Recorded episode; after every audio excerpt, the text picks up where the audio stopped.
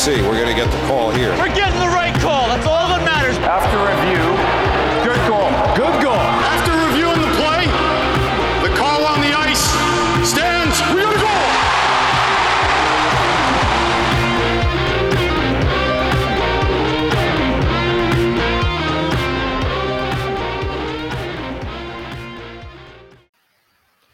Alrighty, how's it going, Rangers and overall hockey fans? Thank you guys all so much for chiming in for the latest episode of Rangers Review. Myself, you guys know me, especially as Wardy from Wardy NYM covering the New York Mets, but here I'm covering the New York Rangers as a diehard fan alongside Statboy Steven. You guys know him, the stat guru, covering all things Rangers on social media, especially Twitter. And today we have a big episode because, yes, the New York Rangers have reacquired Tyler Motte for their fourth line. We've spoken about this endlessly the past couple weeks leading up to the trade deadline. It has, in fact, come to fruition. Chris Drury coming out like a bandit once again. So, in today's episode, we're going to be breaking down all you need to know about the Rangers reacquiring Motte who they gave up in this deal. Was this the right move for them? How is Motte going to fit in the fold for them going forward? Are there any mo- more moves to be had? Along with also taking a look at the past four games for the Rangers on the road, starting with their big matchup in Carolina and ending in Calgary uh, just a couple nights ago, and then getting into previewing the upcoming games for the Rangers that do begin tonight, February 20th,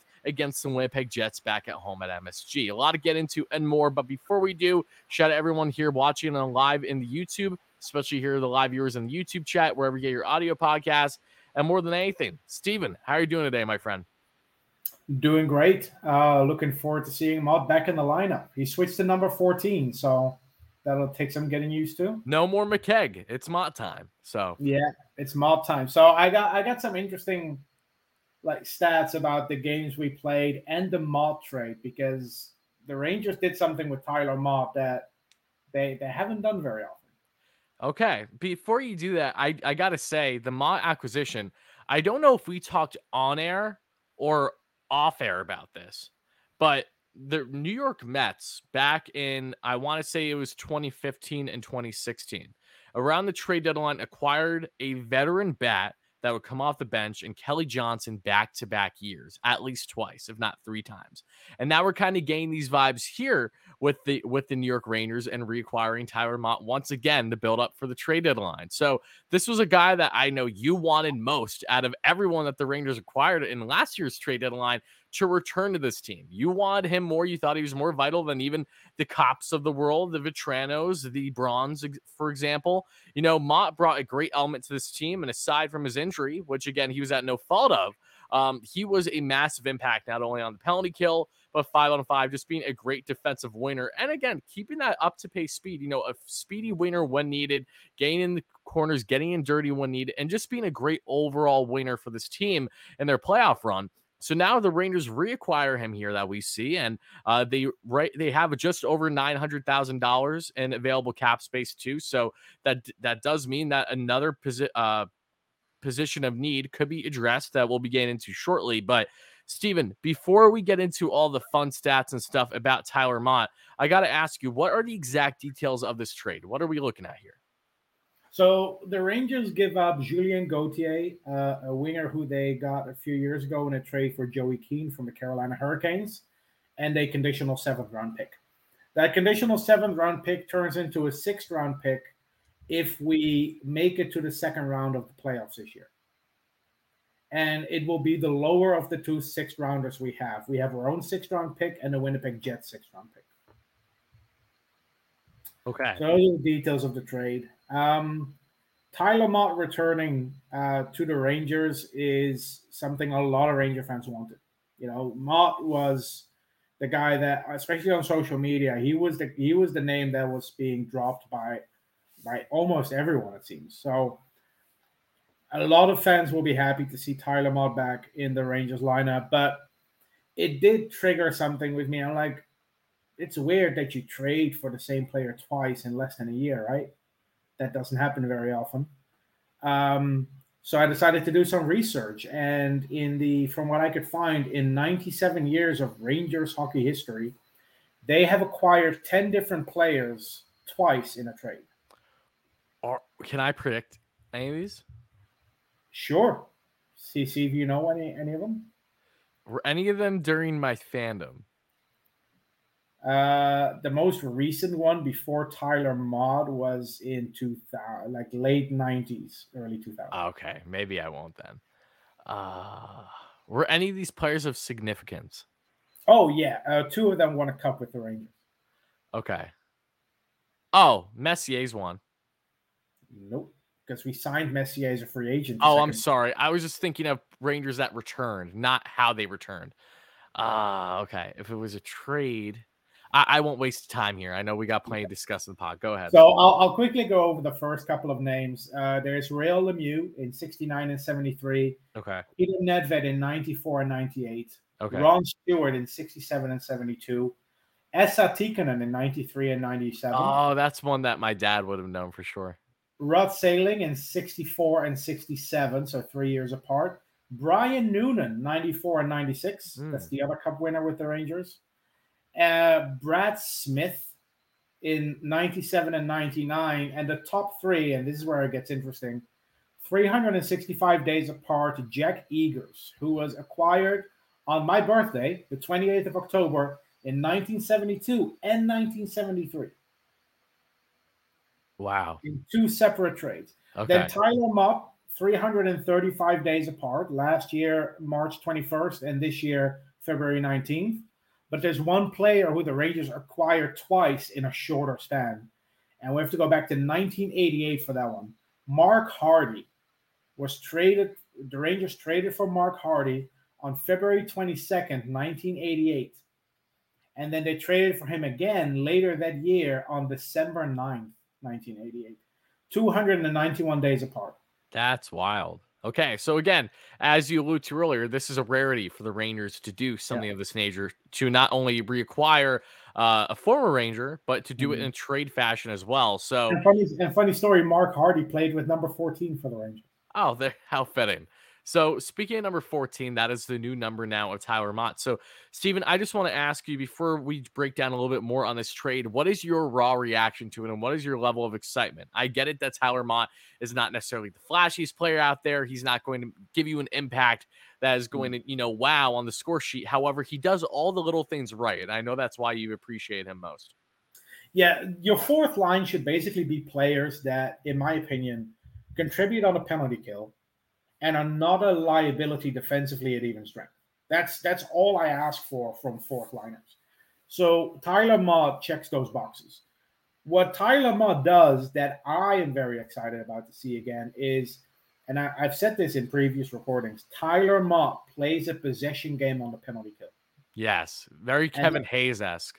That's so rare to see because normally the moment you get the you get the puck on a penalty kill, you dump it in because you don't want to risk it, blah blah blah. Tyler Motte has the awareness to look around, and if there is an opportunity to pass it back to the defense first, he will go for that. He doesn't he doesn't just blindly dump the puck every time it lands on a stick on a penalty kill. And we have So- seen Mika do that in flashes this year as well. I've noticed. Yeah, that. I was I was gonna segue into that. Yeah. We saw that last season from Tyler Motte, and this season I've seen that same tendency from other players. So it seems like Tyler Motte's style on the penalty kill rubbed off on the rest of the team. So to have Tyler Motte back is great. I just my only concern is that he cannot live up to the hype that was set last year because he had such a good stint the first time around with the Rangers. Um, if he can live up to the hype, then this is a great trade for the Rangers. They needed someone on the fourth line. They still need someone because Jake Leschyshyn is just not going to cut it. But Gauthier to Motte is an upgrade for me.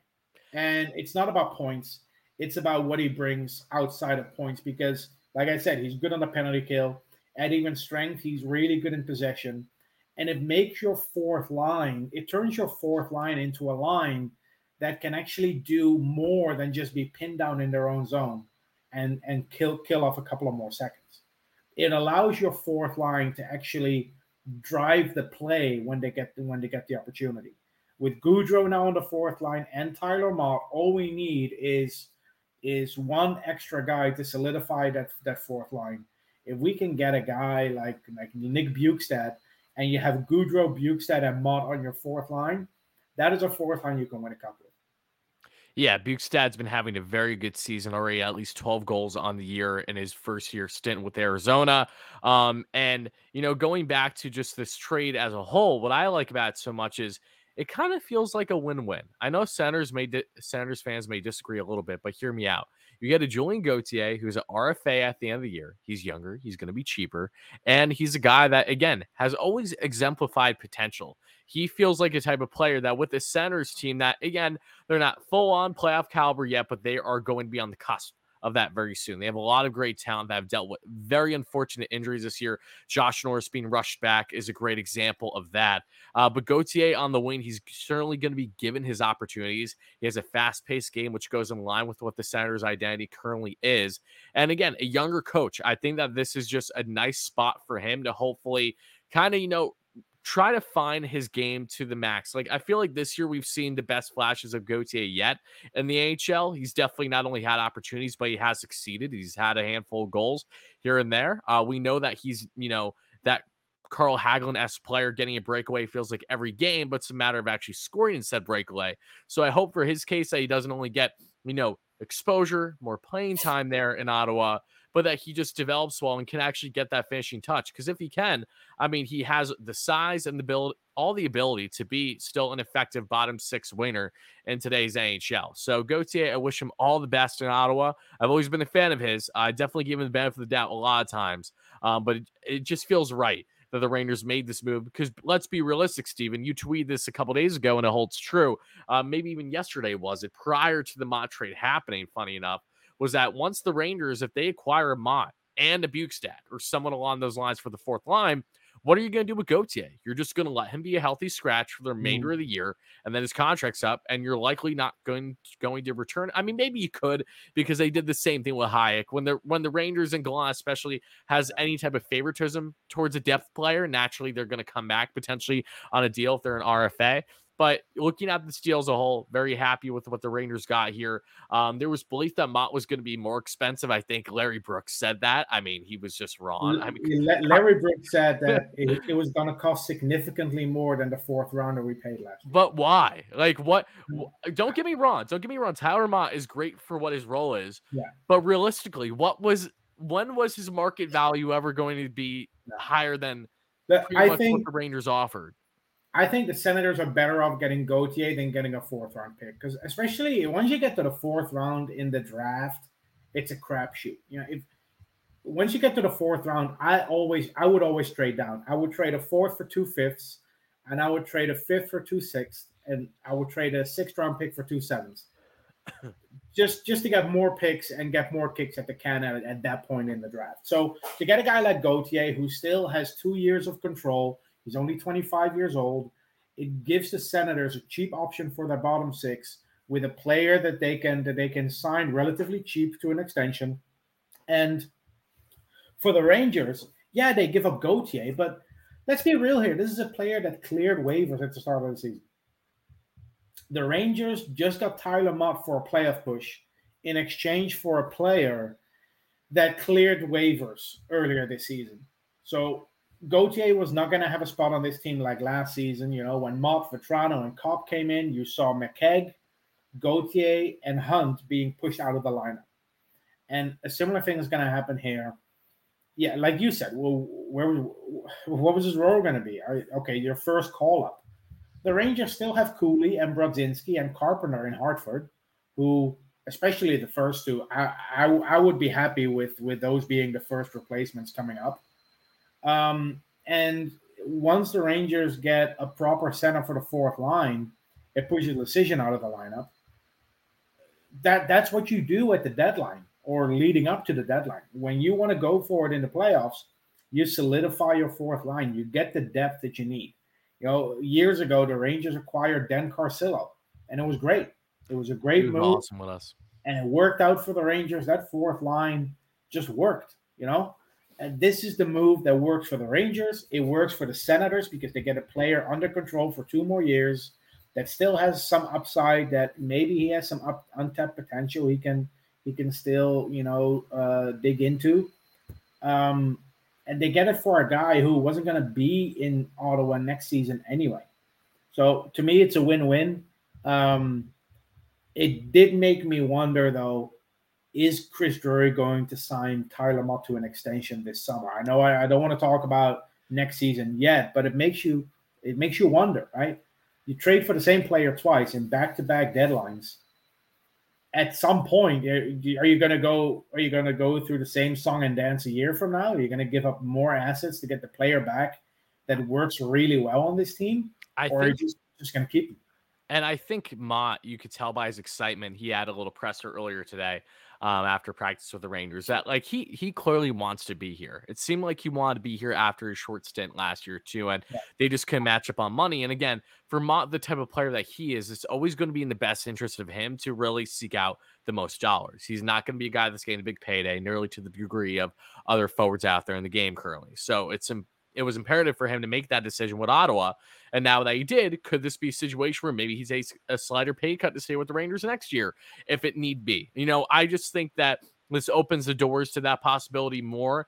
And as long as, to your point, as you said, if Motte can live up to that potential or similar potential to what we saw a year ago, then I mean, it it would kind of be foolish not to at least heavily consider that if you're in the shoes of Chris Drury. Because a Tyler Motte player, while on paper and you look at the advanced analytics, looks like a very replaceable guy. There's something that always needs to be said for guys who just gel right as soon as they get in New York in their role. They know their role from day one. They do it flawlessly, and they just help make this team as balanced as humanly possible. Those aren't easy to come by. You know, trades are never a guarantee. Acquiring a player is never a guarantee on the type of production you're going to get. Like, who, who's not to say that Tyler Motte could go out and have more of an impact for the Rangers down the stretch here on his overall game than Vladimir Tarasenko, for instance? That is very much a possibility. You know, they're two different types of players. And again, they have different roles. We understand that. But, you know, for Motte, for what he is and how much he grinds, just the shot blocking too, every all the elements about his game has been beyond needed for this team. And I'm just really happy to see him back. So again, Modern, happy to have you back in New York. We're excited to see how you're going to do. Again, going to be in the lineup, fourth line starting tonight against the Winnipeg Jets. So we will, of course, recap that game next week when we go over the next week of games or so. But Steven, you know, the Rangers, as I said already, they have some more space to get a move done. It's funny. We saw Ryan O'Reilly recently get traded in a blockbuster deal, three team trade to the Toronto Maple Leafs. And the Maple Leafs, who looked like one of the few teams that would be on Patrick Kane's list to say, okay, I will like to be traded there, are pretty much out of the running now and acquiring Riley. Then we see last night, I believe it was yesterday, correct? Patrick Kane scores a hat trick against the Toronto Maple Leafs. So Patty Kane's still out there, Steven. So I guess my question to you is that uh, this is not me trying to harp on Kane or anything of that nature. We know that the Rangers have a clear void still, a missing spot of a winner in this roster, whether it could be top six, if they want Vesey off the top line, or bottom six to get rid of uh Leschyshyn. They're on that fourth line. So, and with Vitali Kravtsov requesting a trade, not going to play another game for the Rangers this year, more than likely. Um, if there's any further comments you want to share on that front, by all means, go ahead here in a minute. But before we get there, just give me your thoughts on Patrick Kane. Do you think that he is at all possibility for the Rangers, or do you think that they're going to just stick with the depth moves from here going forward? Uh, there's there's a difference between possibility and likelihood, right? Yes. Um, I don't think it's likely that Drury is going to give up more major assets to get another top six winger. Um, I think he made his choice when he when he went after Tarasenko instead. That said, um, with the Maple Leafs out of the running now, the Rangers can still make a move for Kane. Like cap wise, it can still happen because right now they have um, like about 900,000 in prorated cap space at the deadline. They need 2.625 to fit Kane under the cap. Now, if they include Kravtsov in the trade, and if they waive Leschyshyn uh, by February 25th, so that would be what Saturday. Uh, Yes. If if Leschyshyn is waived bef- on Saturday or before Saturday, the Rangers can make it work cap wise. Now the question becomes, what is the trade going to look like? Because the Rangers have all the leverage, right? And with only a week to go until the deadline, I honestly think that there is a realistic possibility that if the trade happens, it's not even going to include a, for, a first round pick at this point. You may look at a return similar to Eric Staal in 2016. Two second round picks and a two prospect. second round picks and a prospect, two second round picks, maybe two second round picks and a player. Um, you still need a. Th- the only thing is you need a third team to retain money. Yeah. Um, so Who's uh, going to do that? team like Arizona, you know, they Arizona took on Patrik Nemeth for two years because they got a second round pick out of it. You know, those teams will use their cap space to acquire assets. It's it's it's the best way to build for those teams.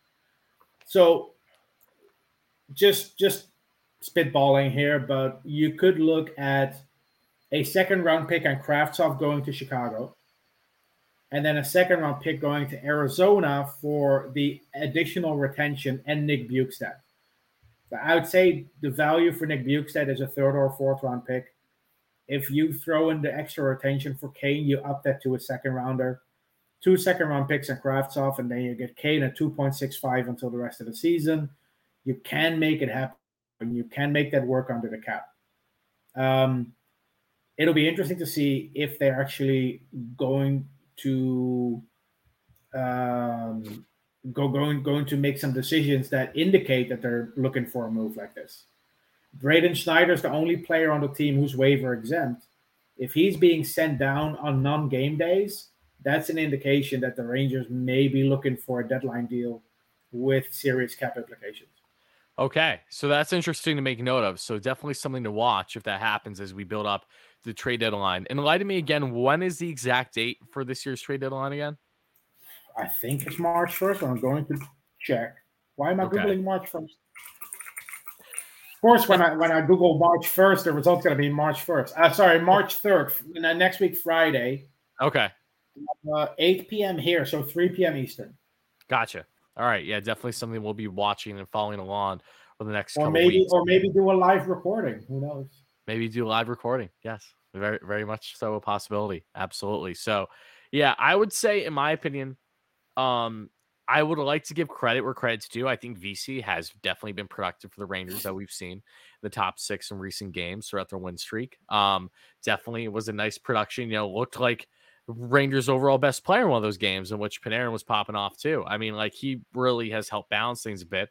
I know Gallant has one back and forth, you know, since our last recording. Initially, the first game was with Tarasenko and Panarin tag teamed, and then that broke up shortly after, and then they won a good portion of games not together. Now tonight they're matched up again on that second line pair, and Vesey's on that top line right now uh, with Zibanejad and Kreider. So the kid line intact at third, that's great. And then you have Leschyshyn um, and uh, Motte and And Goodrow. Goodrow. There you go. Thank you. Um, so it's going to be interesting to see how this all plays out for the Rangers. But you know, as as exciting as it would always bring, be to bring in Kane and something that I would be excited about should it happen, a part of me almost feels like a Bjugstad type still might be just might be the best scenario. I know that's not the most ideal thing to have a Jimmy Vesey type player in your top six, but Jimmy Vesey at least can handle his own on the defensive Mm. end. That's something where thing- Kane has is, though, no if you- production on. if you only acquire Patrick Kane, if we just put Bjugstad aside, if you only acquire Patrick Kane, that would still solidify your fourth line. That would Because Vesey it would will- move down. It will move Vesey down. It will move Goodrow to, to the center spot and take out Leschyshyn. So either way, if you acquire Kane, you're you're still essentially killing two birds with one stone. Yeah. Okay. That that's a fair point too. So If again, you if you go all out with the scenario I just painted and you get Kane and Bjugstad, then you're in a situation where Jimmy Vesey is your 13th forward. yes. And I don't foresee that happening with the way that Vesey has been playing. I, I think mm. he's earned his keep for the remainder of the year in Then the lineup. but And then, but then the 13th forward is going to be one of the kids, which is not happening. not happening. No. Goodrow's not happening, and they just No. traded for Tyler Motte. So, it I, I would say it's pretty much in, like it's pretty much. I would put money on it not happening that the Rangers acquire two more forwards. Yeah. I think As it's much one, I as think we it's would one love more. for it to happen, I'd, I'd be super happy with Bjugstad. If Bjugstad is the final piece to the puzzle, that works. You What's his- and- What's his face-off percentage this year? Ooh, I'd have to look that up. I don't have that handy. Um, but if you have Bjugstad on your fourth line, yeah, Vesey in the top six is not ideal, but it's not like he's a liability either. You know, he's kind of like he, he's playing in that Jesper Fast role when Jesper Fast was moved up to the top six. Didn't didn't look out of place. Of course, you can always do better, but um, let's see. Bjugstad's face-off percentage. Uh, oh, last year was high, fifty-five point three. This year it's forty-seven point four.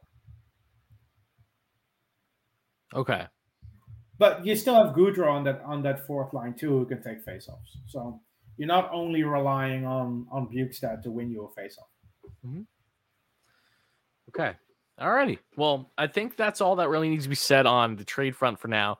Again, we're happy to have Tyler Motte back. We'll see how he does starting tonight in the Rangers matchup against Winnipeg. But Steven, we do have some games to get into because, you know, it might have not been the prettiest hockey we've seen, but overall the Rangers have been playing good hockey and they've been staying in hockey games and they had quite the win streak up until their matchup against Calgary, which I'll just say it right now. I said it off air, you know, I had no, ex- I had very little expectation for the Rangers to even win that game after the battle that they had the night prior in Edmonton. So for them to go out and still make a game of it in Calgary, I commend them for that.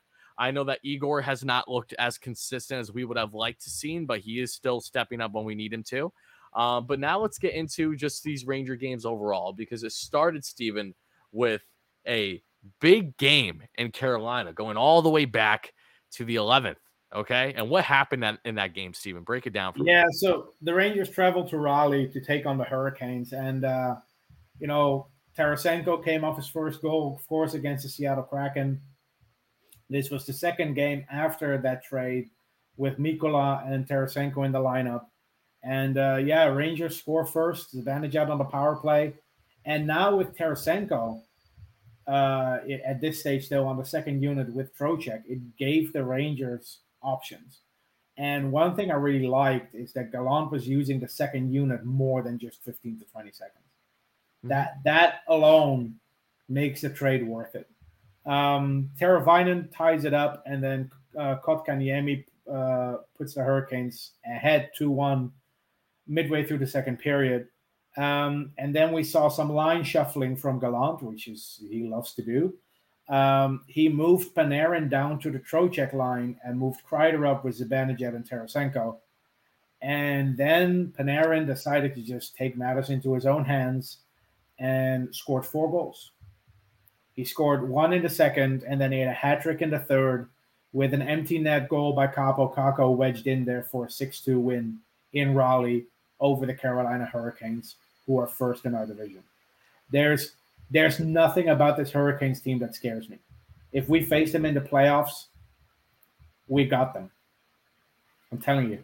It There's feel you know we saw what transpired with the Canes last year. You know we were a lot of us were concerned entering you know Carolina for that matchup, rightfully so, because the Canes have been that team that should have should have more success than what the Rangers have had, but they really haven't, which is a little bizarre to say.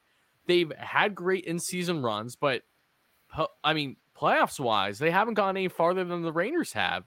And It's like the Florida Panthers, you know, regular Yeah. season beasts, and in the postseason, it's just not clicking for them. and it's interesting because you'd expect that to change at some point. And again, maybe today, uh, this year is the year. Not gonna, you know, knock them off and say that oh, the Rangers going to steamroll them if they match up in postseason. Mm. But you know, to your point, we saw how the Rangers performed last year in playoffs. Then this year, the Canes had what, like an 11 game win streak. The Rangers snapped that. Then they had themselves another what was it, six or seven game win streak. Rangers snapped that again. The Rangers have been Carolina's kryptonite, and aside from the couple of years where the Rangers are in their retool slash rebuild, the Rangers have historically always had Carolina's hip, uh, kryptonite. Like, let's not forget, you know, the Jeff Skinner days in Carolina, Cam Ward. I mean, it was one sided for a very long time between these two Yeah. teams, and it's starting to feel like that once again. So, yeah, Carolina, an unbelievably talented team, the team you should not write off, but it's it's certainly a team that the Rangers can and should be able to handle if they do match up once again. Great game by the Rangers there. Artemi Panarin, the guy that a lot of fans I've been seeing on social media uh, of, of recent leading up to the build up of that game saying, Love Breadman, but I want to see him shoot more. You know, he's being a little bit too passive for me, not nailing his shots, you know. And here he goes, and he's like, All right, fuck it. I'm just gonna go and score four goals. Like, and that wouldn't even be the last of his goal scoring And then during no, the stretch of games. before you get into the Kraken game, he scored two goals in that game, which gives him six goals in a two game span. You know how many Rangers have done that before, scoring six goals in a two game span in 97 years? I want to say it's under five. It's it's four other players who've done it. there we go. I'm glad I was right with that. Frank Boucher in March 1928, Steve Vickers in November 1972, Mark Pavelich in February 1983, and Mika Zibanejad in March 2020. Yeah, Mika March. Dominance was there for sure. When he had that five goal game against the Capitals. Yes, that was an electric game. Wow. Okay. All right. Well, speaking of games, let's get into the next one. And they were in Vancouver, and this one was a doozy. My goodness gracious. It starts off with Curtis Lazar netting his third goal of the year, uh, right around um, cut what five minutes into the game. Then Mika Zibanejad, a minute after, literally nets his 28th goal of the year, and that was assisted by Fox. Then, staying in the first period, Panarin scores his 17th goal of the year, assisted by Vesey and Trocheck. It's a 2 1 Rangers lead, only seven minutes into the hockey game. JT Miller ties it up on the power play. The former Ranger was 19th of the year. And then Artemi Panarin ends the period with his second goal of the game already. Six goals in a two game span at that point, And it was uh, 18th goal of the year. And it's a 3 2 Rangers lead as they head to the second. As we get to the second period, Chris Kreider nets his 22nd goal of the year, assisted by Zibanejad and Tarasenko. It's a 4 2 Rangers lead. Conor Garland, however, the former Arizona Coyote, nets his 11th goal of the year, assisted by Kuzmenko, who's having a phenomenal first year in the NHL, coming out of the KHL for the Vancouver Canucks. And Drees with an assist there, too. Um, K'Andre Miller nets an unassisted goal his sixth of the year there in the second period. And as we get to the third, speaking of Kuzmenko, he scores his 23rd goal of the year, and that makes it a 5 4 Rangers lead, only up by one. However, Mika Zibanejad comes right back at him uh, with just a couple minutes left in the game, his 29th of the year, assisted by Panarin, and that would be the ultimate score of six to four in the Rangers' favor. Uh, goaltending wise, again, Igor Shesterkin saved 25 and 29 shots, and on the opposing end for us, was it Silovs? I want to say for Vancouver, 22 of 27. Um, yeah. yeah, it was a bang bang boom type game for the Rangers in this matchup. Ultimately, a win's a win at the end of the day, but my goodness gracious, this entire, I mean, West Coast trip was as high scoring bananas up until that Calgary matchup. So, speaking of the West Coast trip and the bananas, let's get into the rivals of Calgary, which is Edmonton, the Battle of Alberta. Okay. Rangers going to Edmonton. And Stephen, what a damn game this was. Yeah. Look, the Rangers were terrible. They were absolutely terrible the first period. They conceded four goals in the first period alone. And it wasn't, well, I wouldn't say they played terrible. They just had terrible puck luck. Um, they, they, they there were some bad penalties. Uh, Trocheck took a penalty for pushing uh, a loose stick away with his own stick, which you're not allowed Trocheck to do. is pissing me off a little bit. I'm not going to lie. He, if there's one thing that he has truly filled in the role of Ryan Strome, it's not the second yeah. line Sermon. It's not the same number. It's the same damn penalties. Like, yeah, can this yeah. stop? Yeah, be more like Ryan Strome. No, not like that. You know? No, not like that. exactly.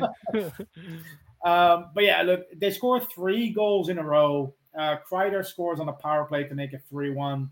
Draisaitl then gets a power play back for the Oilers, and the Rangers can see four goals in the first period. And that had me thinking during the first intermission what is the record for the Rangers when conceding four goals in the first period? I looked it up. Their record was 0 and 4 um, sorry, no, um, sorry. They they've won four before. Uh, out of because they, they concede four goals in in the first period often, but the last time they won a game after conceding four goals in the first period was January 2002 against the Islanders. The other three occasions were against the Capitals in 91 and 84 and against the Bruins in January of 1944. So the Rangers for them to come back and win would have been something that had only happened four times before. But somehow in the second period, the Rangers start crawling back. Kreider with a short-handed goal, assisted by Fox and Lindgren, and then Lafreniere and Zibanejad tie it up in the third. Zibanejad on the power play. The Rangers had a five-on-three power play at that point. Um, score on the five-on-three, which I want to spend a few seconds on to talk about. For for the first time under Gallant, I saw a five-on-three power play that actually did something different. They had Fox down low, and they had Zibanejad and Panarin on the, on the points. Mm-hmm. And I love that we're finally doing something different instead of just trotting out the same the same tactics that we use on the five on four power play. I mean, what do you have to lose after you start a game this way, right? Yeah, Zibanejad scores his 30th of the season on the power play. Chytil hit the post on the five on four power play that followed. So the Rangers were very close to winning it. Game goes to overtime. Um, some crazy stuff happening there. Shots back and forth. Uh, Zibanejad gets called for a trip on McDavid, of course. Uh, but the Oilers don't score, and then we go to a shootout where the kids delivered. Um, Nugent Hopkins scored for the Oilers in the first attempt. Kakko tied it up with a beautiful move. And then in uh, round, that must have been what, round five or six, uh, eventually Lafreniere uh, gets it, uh, gets the winner for the Rangers. Rangers win a game where they conceded four goals in the first period. They beat the Oilers 5 4 in Edmonton. Yeah, it was great to see Laffy get that winner. And just what an insane game. I, I was telling Steven this off air. It was funny because I was out watching the game at a sports bar, and then I'm seeing the Rangers getting decimated in the first. I'm like, all right, there goes that game. All right, it's okay. It is what it mm-hmm. is. It happens. I'm not happy about it, but what else can you do? Then I'm And then, of course, you know, you, you come back from from a deficit like that, and then you think, okay, there's there's there's some lessons to be learned here. You know, you, we're going to learn from this. We're not going to have a we're not going to have a shaky start tomorrow against the Flames, right? No, no, not at all. But before we get there, I got I gotta say one thing, uh, Stephen, about this game was I was looking at this game, and shame on me when the Rangers were down four one. Any any lucky schmuck out there that decided to hammer the Rangers money line, my goodness gracious, you came out like an absolute bandit. However, when the Rangers, I saw the notification that they made it a one goal game, four three. Oh, odds plus two eighty five. Threw fifty beans on that. Came out up 150. That's what we like to see. So again, for Rangers fans out there, you know, never count this team out. Even if the odds don't look like that they're in their favor, it's a one goal game, and they were trailing four to one.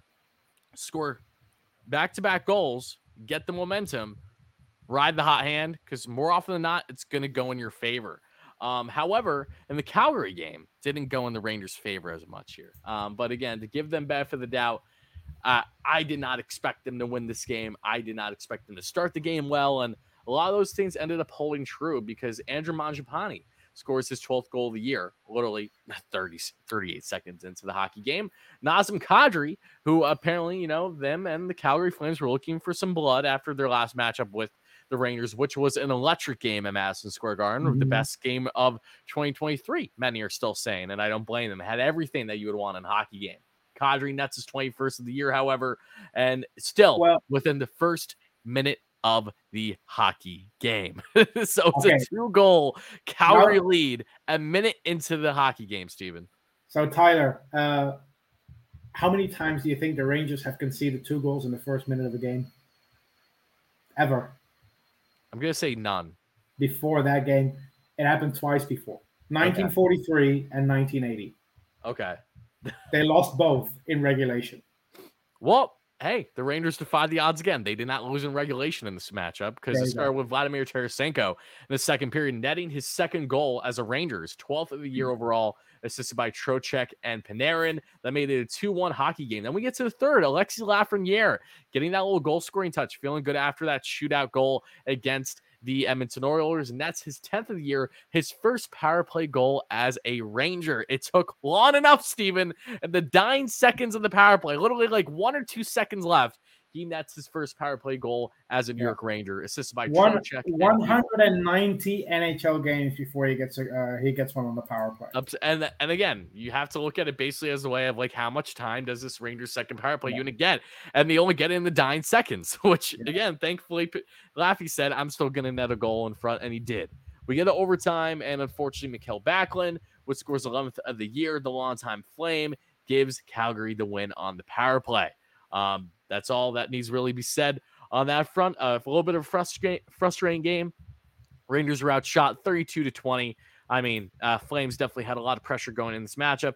Jaro Halak, who has been stellar for the Rangers for quite a bit now, again, put up another respectable game for this team. So even though the Rangers didn't lose in regulation, um, their their uh, their six game winning streak comes to an end, and they still do keep the point streak alive though, which is now at at least seven games. Correct? Uh, it was a seven game win streak actually, Oh yeah, so it would be an eight game point streak. Then. and I think I think the point streak was ten games. Oh, so there were overtime losses prior. Is that yeah, the, la- the last time they lost in regulation was against the Boston Bruins in mid January. Oh my god, yeah.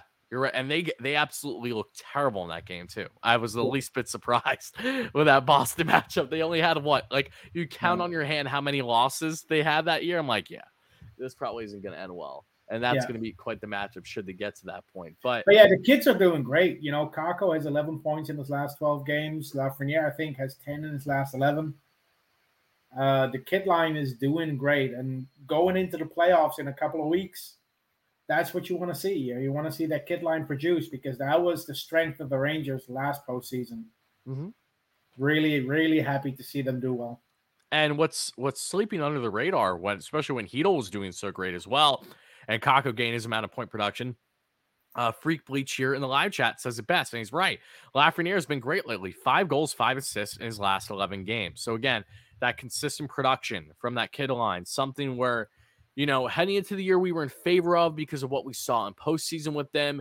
Then it got mixed up quite a bit. You know, you're seeing guys back in the top six, but then this kid line, it just it's great because they're all at a level of comfortability now where th- this line is not just satisfying because they're young kids former top draft mm-hmm. picks and they have the mm-hmm. utmost potential. Like no they're really showing and blossoming this potential. The chemistry is there. They're having fun. They're messing around with each other you know in practice. They they're gelling so well right now and that's a chemistry i do not want to see broken up anytime soon. Keep it as is. You know if it ain't broke why fix it right? And that's the Yeah. case with the rangers and their kid line at the moment. So Steven, And the only the only thing is uh in the in that Flames game, you know, you can see two goals early on. That sucks. But just just to put into perspective how rare it is what what the Flames did there. They scored twice in eight seconds, right?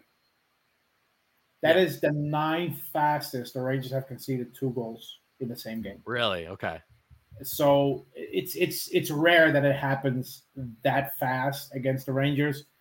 Um, like I said, it was only only the third time in NHL history they conceded two goals in the first period in general. Um, so the Rangers still came back. They made it to overtime. So I consider that a win.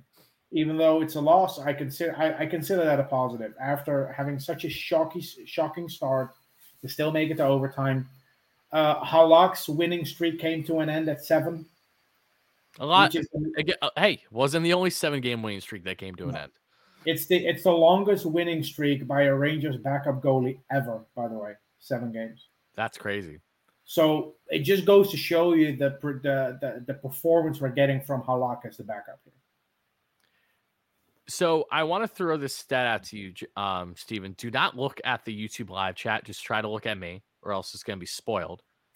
Okay. You might have looked at it already. No, I, I don't I don't Okay. have the YouTube. Uh, Okay, I don't have perfect. YouTube link open. So Okay. John Caf- um, Cafaso here in the YouTube live stream. Shout out to you, John. Apologies if I butchered your last name. I do that with a lot of people. Throw out this great stat. Out of the last 30 games, Stephen, how many games have the Rangers lost by regulation? Off the top of your head. the last thirty. Yeah. That probably goes back to the helmet toss by Trouba on Probably. December 5th. There's the Bruins. That's at least one. Probably a few more. I'd say four. Exactly four. You nailed it. It, it was either four or five. It, it was a low number because the Rangers have been on fire since Yeah. since that helmet toss. Yeah. Isn't that absurd to think You know about? what's absurd? You know what's absurd? As good as the Rangers have been since that helmet toss, the Hurricanes still have a better record than us. Yep. And the Devils. And We- and the Devils have still been ahead of them with Hughes being out for Yeah, quite a bit. we- Now he's finally We've returned. had the best stretch we can remember and the Hurricanes still, still like extended their lead on us. It, uh, it doesn't matter though. No. No, it, it doesn't matter too much yet. Don't get me wrong. Once we get to the final And you know what? 15, We're 20 only games of the season, which we're 27 close to. games to go. We're six points behind them. It only takes a couple of losses to to to to, to, make it exciting again. Yep. So, And Stephen, as we take a look, uh, the next group of games, because did you win? I think you won the belt again, didn't you? uh, I don't think we did predictions last time. Oh, you're right. No, because we were continuing our prediction from like two weeks ago. Oh, okay. Let me look it up then. I Let me think you. I think you had it. Let me look it up. Let me check because I did send it to you. I can I just win once this year. that's, that's what I'm looking for at this point. Um, what's the record that we have? Three zero and one. So neither of us got the record, and you have thirteen goals. I have twelve. So you win. I won during that span. Son of Yeah. a son of a gun. All right, it's a start Now, of how a big does it one. feel? How does it it- feel? It feels refreshing, Steven. I'm going to enjoy it while it lasts because I'm sure it won't be long. And that leads me to the next segment of today's show, which is prediction time. Rangers, we went through games 53, 56. Now let's go over games starting tonight, games 57 to, I would probably say, we'll go to um, 57, 58, 59, 60, because that's the next four games for the Rangers um, here in the month of February. So starting off with tonight, they're home against Winnipeg. Then they are have two days off. Then they're away in Detroit on Thursday. Then they're away in DC on Saturday, and then they're back home against LA on the 26th. That's Sunday. Um, okay, starting with me, Stephen. These four games, my prediction is going to be that the Rangers go two one and one. Okay. And for goals, I'm going to go with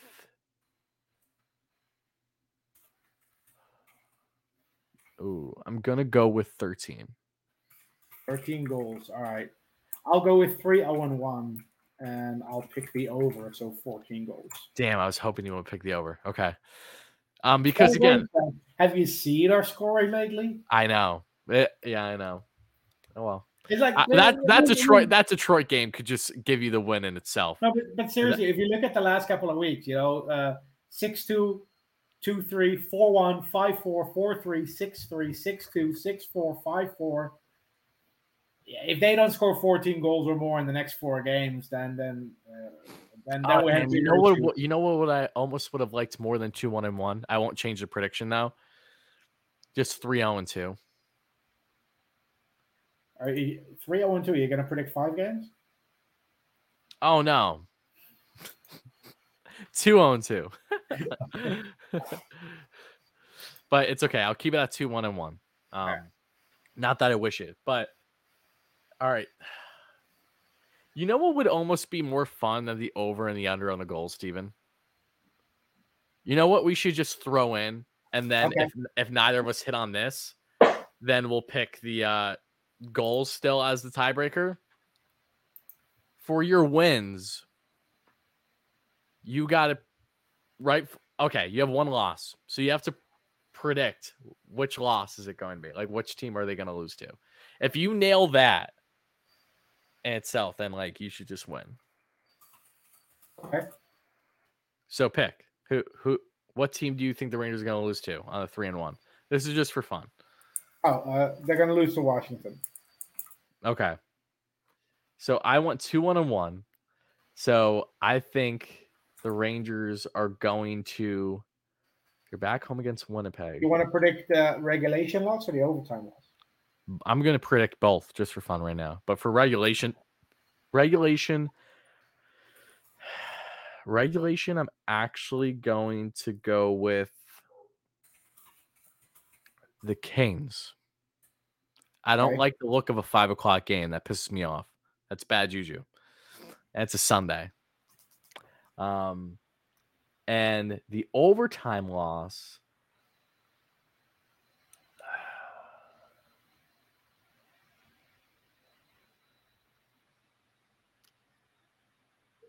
Ah, I don't know. I, I I always hate facing Detroit. They always give the Rangers a bigger burden than they need to be a lot of times. Feels like, but they're also not good this year. So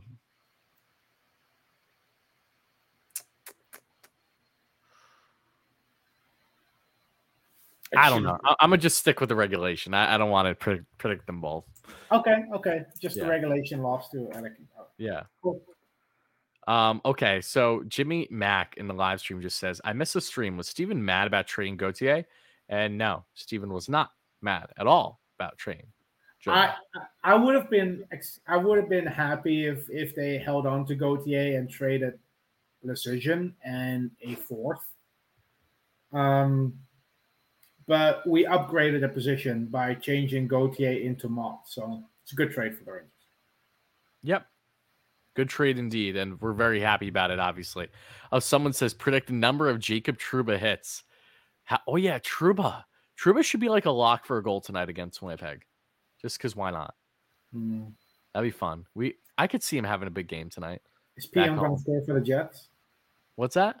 Is Pionk or Barron going to score for the Jets? Barron would be more fun between the two. We've seen Pionk and his strides. You Mm. know, it's funny when you think about the amount of, uh, you know, high flying offensive defensemen the Rangers have had over the years, and I've been able to part with them and nothing hurt them, if that makes sense. You know, like when they lost, they when they parted with Pionk, it was okay, right? When they parted with DeAngelo, it was okay. Um, even to a lesser extent, Brady Skjei, aside from his 40 point rookie season, it was okay. So like it's we've kind of, you know, been spoiled in spurts with the Rangers having these um really nice offensive defensemen in recent years because we did then we went a good period of time where the Rangers seemed like they couldn't get one for the life of them. You know, Ryan McDonagh was the driver of that offense on the defensive end for a while, aside from, you know, the Kevin Kleins of the world, you know, just coming out of nowhere um, from Nashville. Or I don't even know. Um, I'm not really going to say Dan Boyle because Dan Boyle wasn't good here, but I guess you could say it a little bit. Um, Shattenkirk, briefly. Um, anyone else I'm missing in just the like offensive defenseman category? Rafi Diaz for like a couple games, like Yeah, Rafi Diaz didn't even have the offense for me to consider him an offensive defenseman. Michael Del Zotto.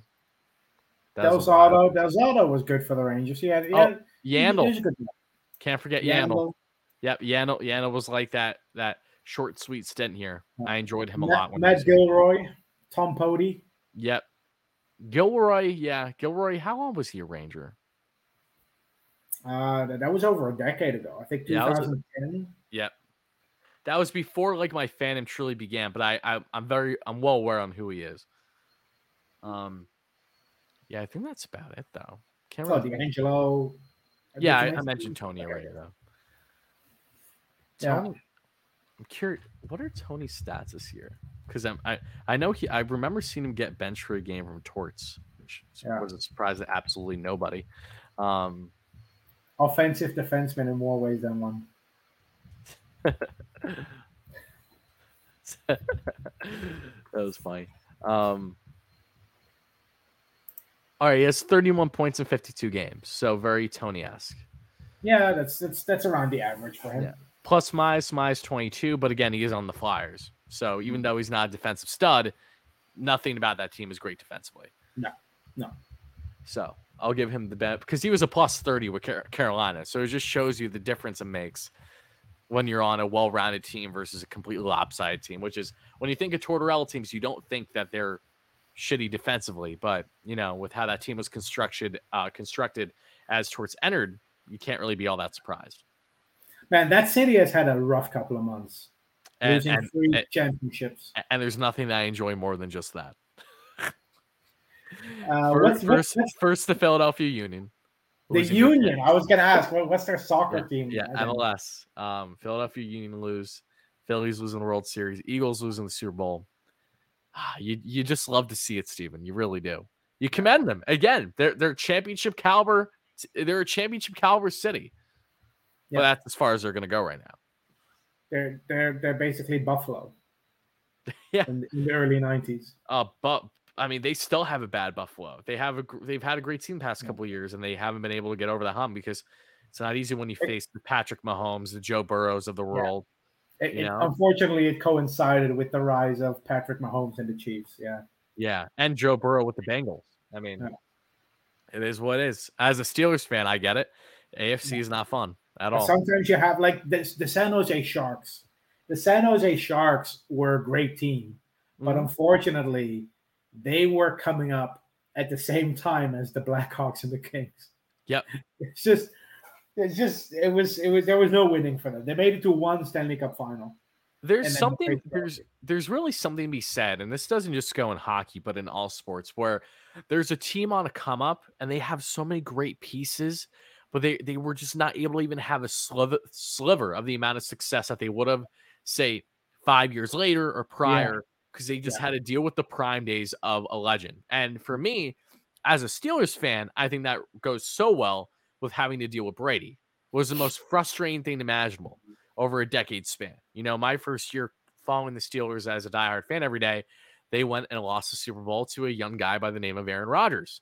So that was Rodgers' lone Super Bowl with the Packers, right? I would that- say, I would say for for New Yorkers listening, probably the Knicks with Patrick Ewing having to go up against the Bulls in Jordan. Oh, absolutely. I mean, that that's not even a question. I mean, That- what that- could have been that that year of '94 was so special. It just ima- imagine how much more insane it would have been if Yeah. both teams in the Garden won in the same year. yeah, yeah. You know, That because Ewing tried. He tried to give the Messier promise, you know, the guarantee, but Mhm. he couldn't. And again, you can't you can't blame him. You know, that, like that, wa- that was that was the first that was the first uh, like the full season that Jordan missed because he was doing baseball, right? yes.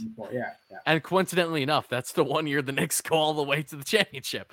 So like, it's it's it naturally it's easier when you don't have the best player of all time in your way. Yeah, Yeah. yeah, yeah, yeah.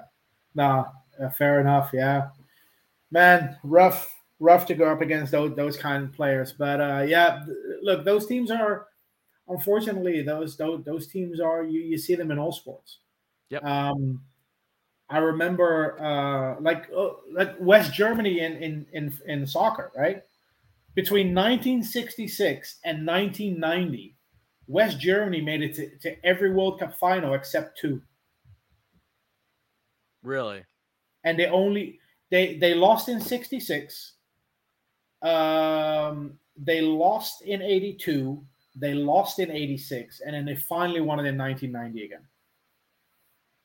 They won it in 74 and then and then they made it to three straight world cup finals 82 86 and 90 they lost to italy in 82 to argentina and maradona in 86 and then they won it in 1990 finally before their reunification. You know, I I think of um my favorite soccer team, which is Ju- Juventus, Italian, and their prime days over the past decade in Champions League, yeah they go up against real madrid Real fucking Madrid and Cristiano Ronaldo every single time. Yeah. Buffon, one of the best goaltenders to ever do it. I gotta say, I'm grateful as a fan to have been brought up, and my two favorite Yeah. goal, like my favorite goaltenders, are not only like the best in their respective leagues with Hank and Buffon, but also both charming looking. It was funny, but literally they couldn't get over that hump, hump because of Ronaldo. Then Ronaldo comes to Juventus, and you're like, oh, huzzah! They got their missing beat. They got the man that's been in their way this whole time, and he still wasn't enough for them to win the Champions League. It's like the one thing, the one guy. It just, it, it just wasn't meant to be. It, it's frustrating, but it is what it is, and that doesn't only hold true, obviously. like uh, uh, another another perfect example tottenham hotspur in the premier league they're Yes. always they're always going up against the big four right Yep. Yep. arsenal uh chelsea man united and uh and and and uh man city and then of course liverpool's also in, in that mix and then i think in 2016 they finished ahead of all of them but still behind leicester city who came out of nowhere to win the premier league like the one year they finish ahead of all the big teams and they still don't win it. It, sometimes it's just not meant to be. No, it's uh Netherlands in in football like World Cups. We've we are the unluckiest team in FIFA World Cups, man. We in 74 we go up against West Germany in West Germany.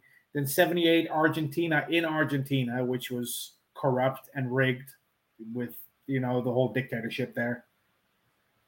Then in the 1990s, ev- we lost in a penalty shootout almost every tournament in the 90s. We lost in 92 to Denmark, in 96 to France, in 98 to Brazil, and in 2000 we lost to Italy in a shootout after we missed two penalties in the game. We we just that whole decade for Dutch football was aside from Ajax winning the Champions League, the national team was just misery, a decade of misery, and that that was my childhood, unfortunately. yeah. Again, we we've all had our fair share of pain in major sports for our teams growing up. But I think I don't I don't think anything will ever top the Buffalo Bills losing four straight Super Bowls. yeah, There are kids in Africa who think the Buffalo Bills are the greatest dynasty in football. I know. I, they grew up. They they've they've They grew up with the Buffalo Bills kids. Championship t-shirts. All right, Steven. Before we get out of here, because we do have we do have to wrap things up. Shout out Brass in here from Winnipeg. I'm sure if you're a Jets fan, if you are, good luck to your Jets tonight. But yeah, we got some Jets fans in here too. Yeah, appreciate you guys chiming in. Um, it'll be a fun game tonight. Jets are playing really, really well this year. Um, I've always been a fan of a lot of the players on the team. Kyle Connor, what still still criminally underrated somehow. I don't know how. Patrick Yeah. Morrissey. Um, having is it Patrick his first name? Josh Morris. Josh Morrissey. I don't know why I said Patrick. Um, Josh really taking it next level in his game. Um, as that number one defenseman there for the Jets. They got plenty of pieces. Blake Wheeler still doing his job. Um, I still I still hope that they'll go back to the old logo one day, like permanently. I agree. Yeah, I, I like it more for sure. Um, but Steven, before we get out of here, like give us the latest prospect updates for whatever you got on your head. Um, well, um, seasons are coming to an end, of course, in juniors. Um, we have uh, Brennan Othmann, who's going into the playoffs with the Peterborough Petes. He's going to be the the most interesting one to uh, to look out for. Petes can go really far in the playoffs. Um, Adam Sykora in Slovakia is doing really well, and then in college, um, Riley Hughes and Northeastern won the Beanpot by uh, by beating Harvard and Zachary Karpa in the final.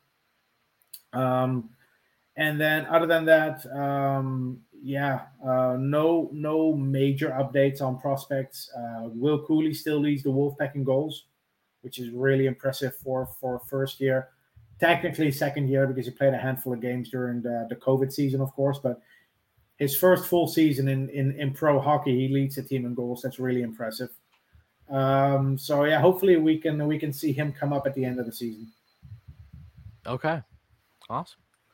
All right, Steven. Anything So- else? Yeah, what's the episode number? Seventy-three. All right. What's the history of Rangers in seventy-three? There's only one player with number 73. And it's What- it's it's relatively recent, 2016-17. Oh God. Is it is it a defenseman? This this guy once had 22 goals and two assists in, in the same season for a different team. Oh my God. 2016, 2017. This guy was like pure goal scorer material, but never really panned out. Oh, you just gave it away by saying that. The, I thought that this man was going to be the like Rick Nash replacement on the power play and actually score some fucking goals. Brandon Pirri, you son of a bitch. yeah, as soon as you said that, I was like, 2014-15 was a weird season for the Florida Panthers for him. Uh, 49 games played, 22 goals and only two assists. That is, as far as I know, the biggest discrepancy between goals and assists by a player. And this okay, so he hasn't played this year. I wonder if he's retired or is he or if he's been out with injury. He's only 31. He played only three games this year in the AHL, three goals, one assist. Um, the year prior in 2021, um, 2020, uh, 2020 to 2021, um, again, short pandemic, everything. Um, he had himself eight goals and two assists for 10 points in seven games in the AHL and no points in uh, one game with Blackhawks. 2019 2020 in the AHL, 38 games, 15 goals, 20 assists, 35 points. He's always been like way too good for the AHL from what I'm seeing, but just He was did play never, he- never he able to get play- comfortable at the AHL level, really. Two years ago, he did win gold in the World Championship with Gerard Gallant and Brendan and Braden Schneider. Yep. And when he was with Vegas in 2018 2019, he had 12 goals, six assists, 18 points in 31 games. Okay. Yeah, look that that that that season with the Panthers was raised expectations, and he was never able to uh, to come close to what he did that year in terms of goal scoring. Yep. Unfortunately, didn't work out for uh, for Brandon Pirri, but yeah, he's the only player to ever wear number seventy three for the Rangers in an official game. There are others. Um, Matt Rempe wore seventy three in prospect camp and preseason the last two years Okay. but those are not official games, so like only counts like it's only semi counts. All righty. Well, Steven, I think that's going to do it for episode 73, the Brandon Pirri episode of Rangers Review. So, everybody that's watching on YouTube, make sure to smash that like and subscribe on if you enjoy this podcast. We'll be back at you next week after another four or so games for the team in New York City, that being the Rangers. This is me, Wardy. You guys can check me out on social media at Wardy NYM. If you are a New York Mets fan by chance, then make sure to check out my YouTube channel at Wardy NYM, the largest Mets YouTube channel covering all things Mets that is not directly affiliated with the Mets or SNY. That is Steven. Make sure to check him out on Twitter at statboy underscore Steven. If you want to hear anything everything Rangers, he is your man on Twitter. Um, big following, and he gives up gives out some great prospect updates weekly and does a bunch of Twitter spaces as well. So make sure to check him out there if you want to have Rangers discussions. He is your guy. We appreciate everyone chiming in and listening wherever you get your podcast. We'll talk to you again next week. And as always, Steven, let's go Rangers. Let's go Rangers.